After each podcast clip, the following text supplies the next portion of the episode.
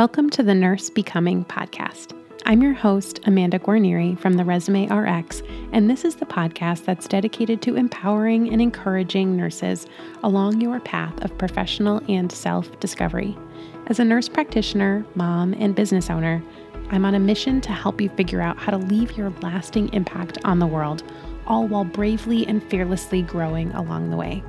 Join me for honest conversations and inspiring stories about personal and professional growth, all through the lens of nursing.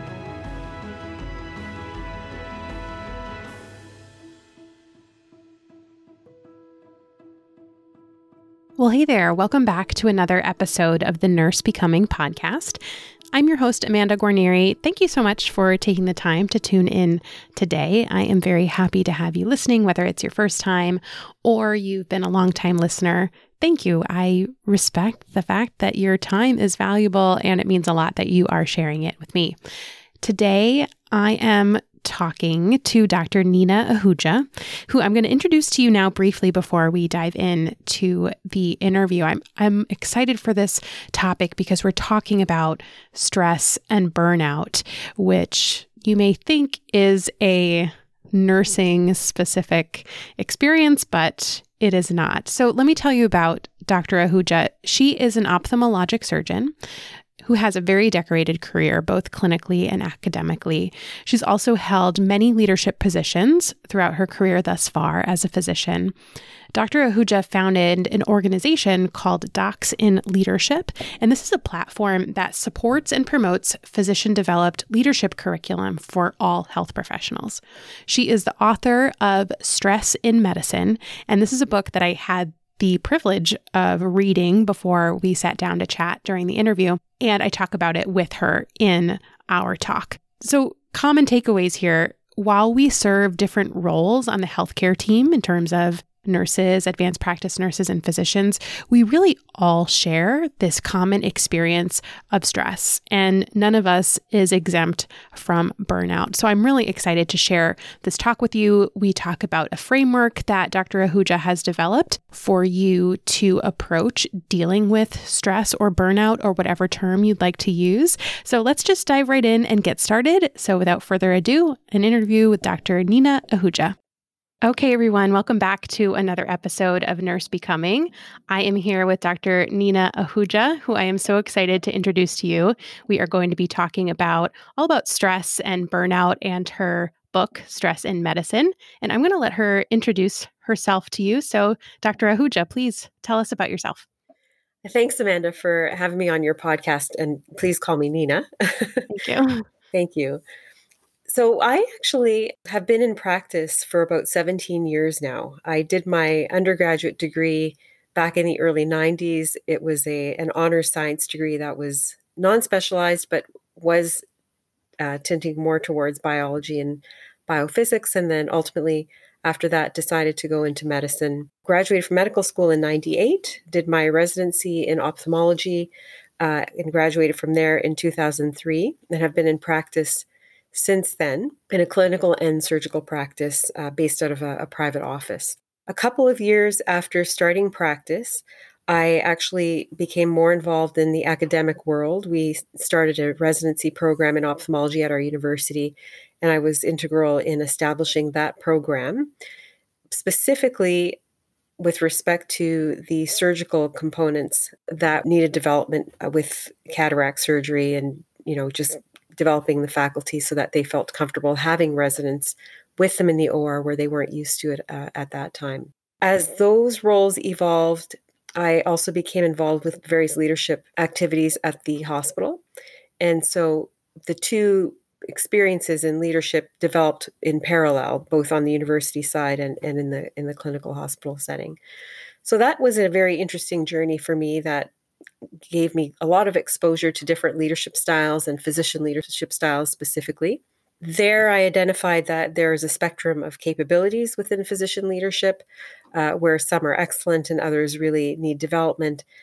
That then led me to identify the gap in medical education where we don't get formalized leadership education through our training. And so, with that, I established an organization called Docs in Leadership, which was created to promote and provide leadership education to physicians and fellow health professionals. So, my various roles uh, presently, I'm academic division head for ophthalmology at the university. Uh, I finished a term of my presidency of Medical Staff Association for the hospital side. All of those things have really given me insight into various elements of medical practice, both on the front line through my through my own practice and then uh, from a systems level as well. I love that. And I, I love that you identified the gap in leadership training. And I think, you know, on the nursing side of things, we see that too, especially with advanced practice nurses. To some degree, there's this level of innate high achieving for those of us who go into the medical field, but we don't get formalized leadership training when we're actually in school. And when we complete school, we're expected to take on leadership roles, but yet they often require us to kind of figure things out on our own or have a good mentor which i know is something that you value and and we'll talk a little bit more about mentorship and support because i think that's so super important. And i'd love to know kind of after establishing this organization what got you further interested in the concept of stress? What what led you to want to explore this and shine a light on this a little bit more? The impetus for, from that was really the covid-19 pandemic where, as you know, in medicine, the elective procedures and assessments were put on hold uh, at many centers, and my center included. With that, I had an extended break from the clinical surgical side of things, but I was still very active in the academic world where I was engaged at national level meetings looking at residents uh, their basically their education being disrupted because of, of the of the slowdowns. At that time, our senior residents were concerned about their certification exams coming up and how those would be impacted. Medical students were concerned about their certification exams, final year graduates, and they were also concerned about their applications to residency programs. And then residents, in turn, again, were concerned about applications to fellowship. So I was surrounded by a lot of the issues that were happening in the world of medical education, which reminded me and took me back to my own time through medical school and residency, where, uh, as you read in the book, I had a really tough time in medical school. The idea of those stresses of medical education and what we experience in our day to day experiences in medicine in practice as well, uh, that compounded by by the COVID 19 stresses of uncertainty, all of those things made me feel that this was the time to really put something together to help the medical students, uh, residents, early career physicians navigate what we're going through, and also for those physicians and surgeons who were in practice, where there were some surgeons I would speak to who, with the closures of elective surgery, they really didn't know what to do with themselves because so much of their identity was rooted within that. Those were the ideas that were circulating when uh, the book came to be. I think it's fair to say that, you know, the book itself isn't about stress in the setting of the pandemic, but it, it sounds like this was kind of an event that was able to shine a light on these undercurrents that were really always present, right? Like you experienced it yourself and you had seen that firsthand throughout your your training and your development as a leader. Is that fair to say. That's very true. And in fact, during that time, I was reading a lot of blog posts that were posted by medical students, residents, nursing students, uh, various health professional students. And that's where I realized that, hang on a second, the, the same experiences and issues that I faced over 20 years ago, I can't believe I'm just saying that, are still very much there today. And so that was the realization that uh, led to saying that, okay, I've got a month you know a few months gap here where I've, I've never had this. So uh, let's do something with this time. And something that i love in particular about the book that you made clear from the beginning is that it's a narrative story with a framework as opposed to a very traditional researched paper with citations right? This is an experiential type book which i think is very creative. I don't know if it felt like an act of creativity when you were writing it. I'd love to hear a little bit about kind of that process for you and whether whether it felt like creativity or whether it felt like research. Uh, that's a great question. To me, it felt more like creative expression. I, I would agree with what you're saying. It, it was actually an intentional decision, to be quite honest with you, not to go the more academic route and pull in the research and, you know, I think we have a lot of that, and all of that is very valuable. But my position in it was, you know, we have a culture of silence in our profession. We need to break that culture of silence, and research studies are not going to do it so from my perspective i thought you know these are stories that are very real firsthand experiences that i've gone through so that as i was going through the book and doing my outline and thinking about what i wanted to share i really felt strongly that this needed to be a personal book that people could relate to so that they didn't feel alone going through things and also you know could see that you know here's someone who went through a lot of challenge and a lot of struggle. But in the end, you can get through it and make it positive and make all of those experiences growth opportunities that help you progress further. So that was a very intentional thing. And, and as part of that process, the reason I say it was a creative expression piece is because I was able to take those experiences and share them in a way that was translated in the academic realm in a way that isn't totally academic but it's kind of academic and it gives you some structure but it's not i i hope that it's not received as being dry you know? right no no definitely not dry at all and i i love it because it's beyond you know an op-ed piece that you might read it's beyond a blog post it's something that has a theoretical framework that's really rooted in science but like you said is not kind of dry or sterile like the traditional reading because someone who's going through a tough time who needs to benefit from the content of the book is not necessarily going to spend that free time reading research papers like it's a little bit yeah.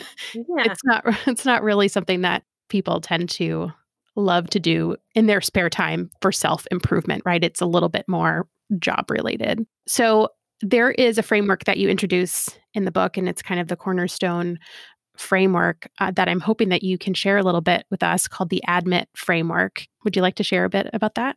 Sure, absolutely. The uh, ADMIT framework came to me actually through my reflection and and thinking about the different experiences and challenges that I faced.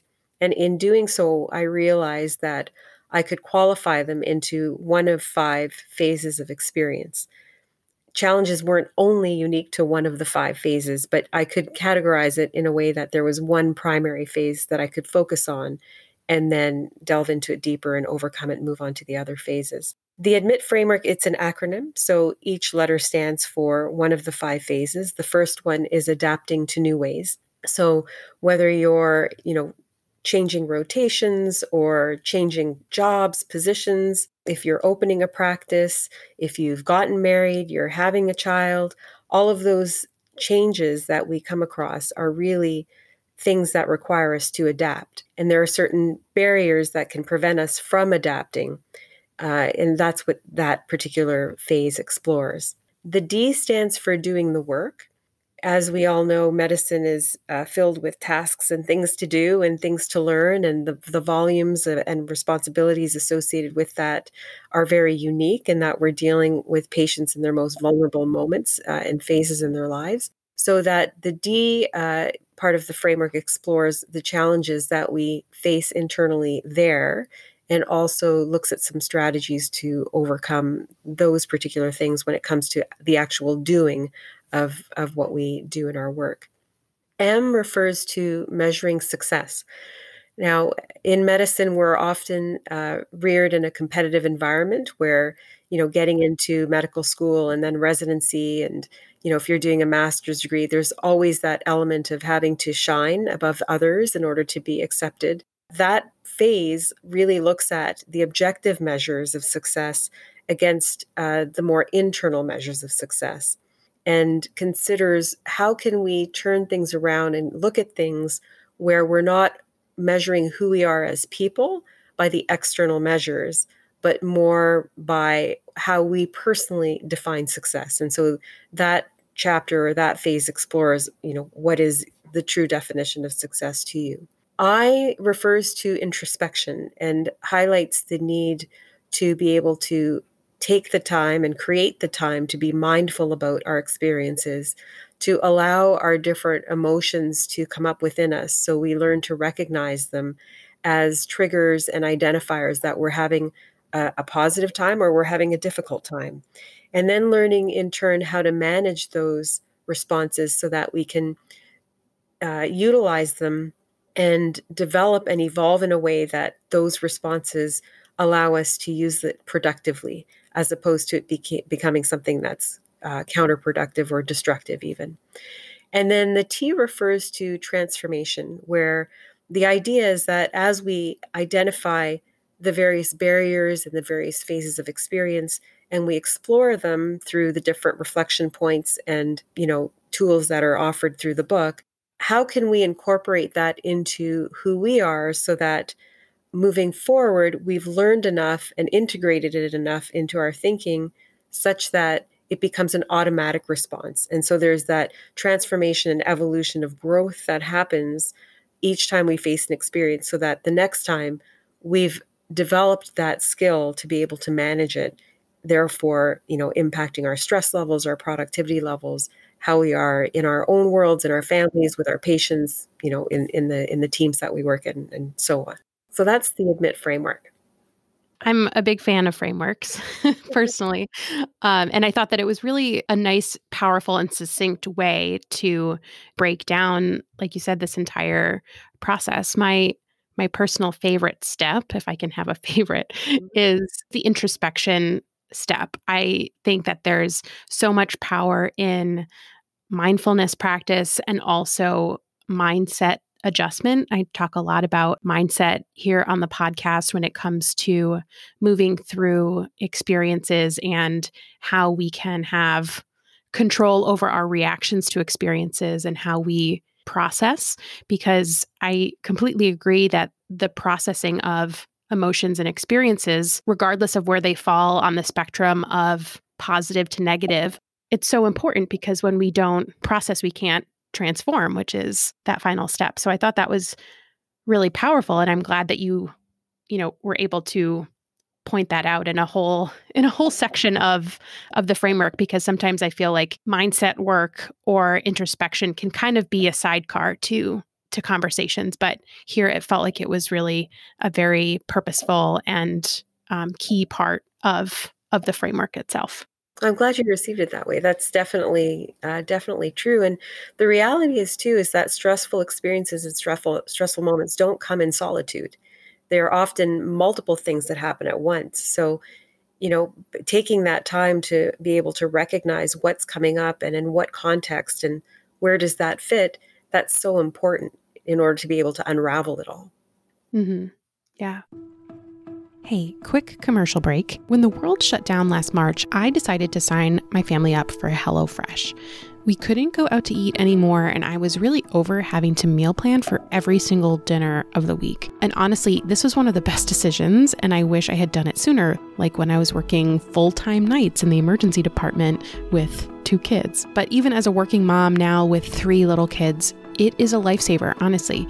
And if you haven't heard about HelloFresh, it is a meal kit delivery service. Basically, you pick out your meals for the week from about 20 different selections that rotate, and you're delivered a box with all the measured ingredients plus very detailed directions for the meals you chose. And you can skip a box, cancel anytime, you know, it's a subscription, but you don't have to have a box every week. Now, my husband, who's not known for his culinary skills, can really, really rock a HelloFresh dinner. So, if you want to try this, you can get $40 off your first box by using my refer a friend link. And this will also give me a small credit to my next box too. So you can go to theresumerx.com slash fresh or click the link in the show notes for this episode. Honestly, we haven't had a bad meal so far, but my two favorite meals are the cheesy beef tostadas and the firecracker meatballs. So if you see those on the menu when you order, definitely give those a try. Anyway, you can get $40 off your first box by going through my refer a friend link, theresumerx.com slash fresh. Now let's get back to the episode. Something that you also talked about that I wanted to unpack a little bit more was the, the concept of support and and what that means for someone who is working in a medical environment who's dealing with patients, who's dealing with stress in the workplace, and also that kind of secondary trauma of dealing with patients. So, talk to us a little bit about kind of what you envision as the ideal support network for healthcare providers. I think that the uh, ideal support network is is truly a network in the sense that one thing that we have that is common is our day-to-day experience in that as i mentioned before we're dealing with patients. Patients are coming to us when they're not well. They're in a vulnerable state. They're turning to us for help. And there's a responsibility that we all feel that is unique to our profession and when things go well it feels great. And when things don't go well, it's a it's a weight and a burden that we carry. Within that network, because we can relate to one another, I think that a key element is our colleagues and our friends who, you know, we deal with this day to day. We should be able to talk about our experiences, not just at a technical level where we're looking at you know, the differential diagnosis is this, and therefore we need to run these diagnostic tests. And oh, it's a puzzle, and we did this and we did that. The intellectual part of it, of course, is important, but I think the emotional part of it and the relational part of it is something that we need to feel more comfortable with. That piece, I think, is important because sometimes you can explain things to someone who's not within the profession but they can't fully understand as much as they can understand. They can't fully understand unless they've been through it, which is why I talk about in, in one of the earlier chapters that you really can't understand the journey of medicine unless you've been through it firsthand. That doesn't mean that that support network or source of support isn't important. And that's why I, I talk about the concept of it being a network. So on the one hand, you've got your colleagues who are, you know, going through it with you, but then you also have those people who are outside of that realm, which are very critical in order to remind you that there's more in life and there's more in your world that can add perspective to help you manage what we're dealing with so that close family and close friends outside of medicine also become very very valuable. Mentors coaches those are very important elements as well where mentors are people who have been through career they're generally more advanced than you and they can share their personal experiences with you and offer you guidance based on that. That has been extremely valuable to me. I've got a, uh, a, number of people who i've often turned to saying that look this is a situation i'm dealing with. This is what i'm thinking. What are your thoughts? And is there anything that you would suggest to me in terms of what i may be overlooking or just have you had experience in this? There's huge value in that. And then there's value in coaches as well, which is a little bit more of an objective relationship where it's often um, a shorter term relationship where you're asking someone who can provide you with tools to do some self assessments that are more objective. So, for example, the EQI2 emotional intelligence assessment. It's based on a framework that uh, has an assessment built around it, and it helps ident- you identify which elements of emotional intelligence do you need to develop more or where does there need to be more balance? So coaches are important in that sense because they can come into your world present some objective tools which you can then develop in whatever direction you want to take it in.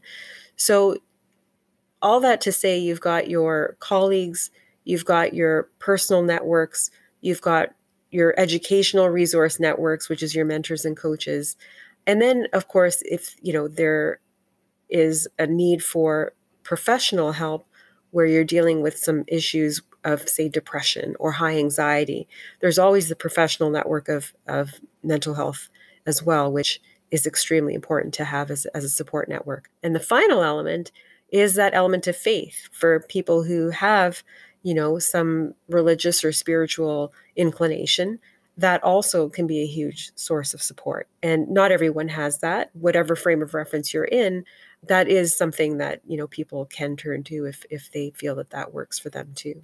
That's great. I I'm glad that we're having the chance to talk about support and and mentorship and and peer mentorship which is what i like to refer to as the shared experience mm. transformation that can happen because i i hear a lot from my community from nurses and advanced practice nurses that they want and need a mentor but they don't know where to look and and I kind of always assumed probably incorrectly that physicians didn't have this problem because the structure of your education is different because there's residency programs and and typically physicians tend to be more linked up with academics and and university.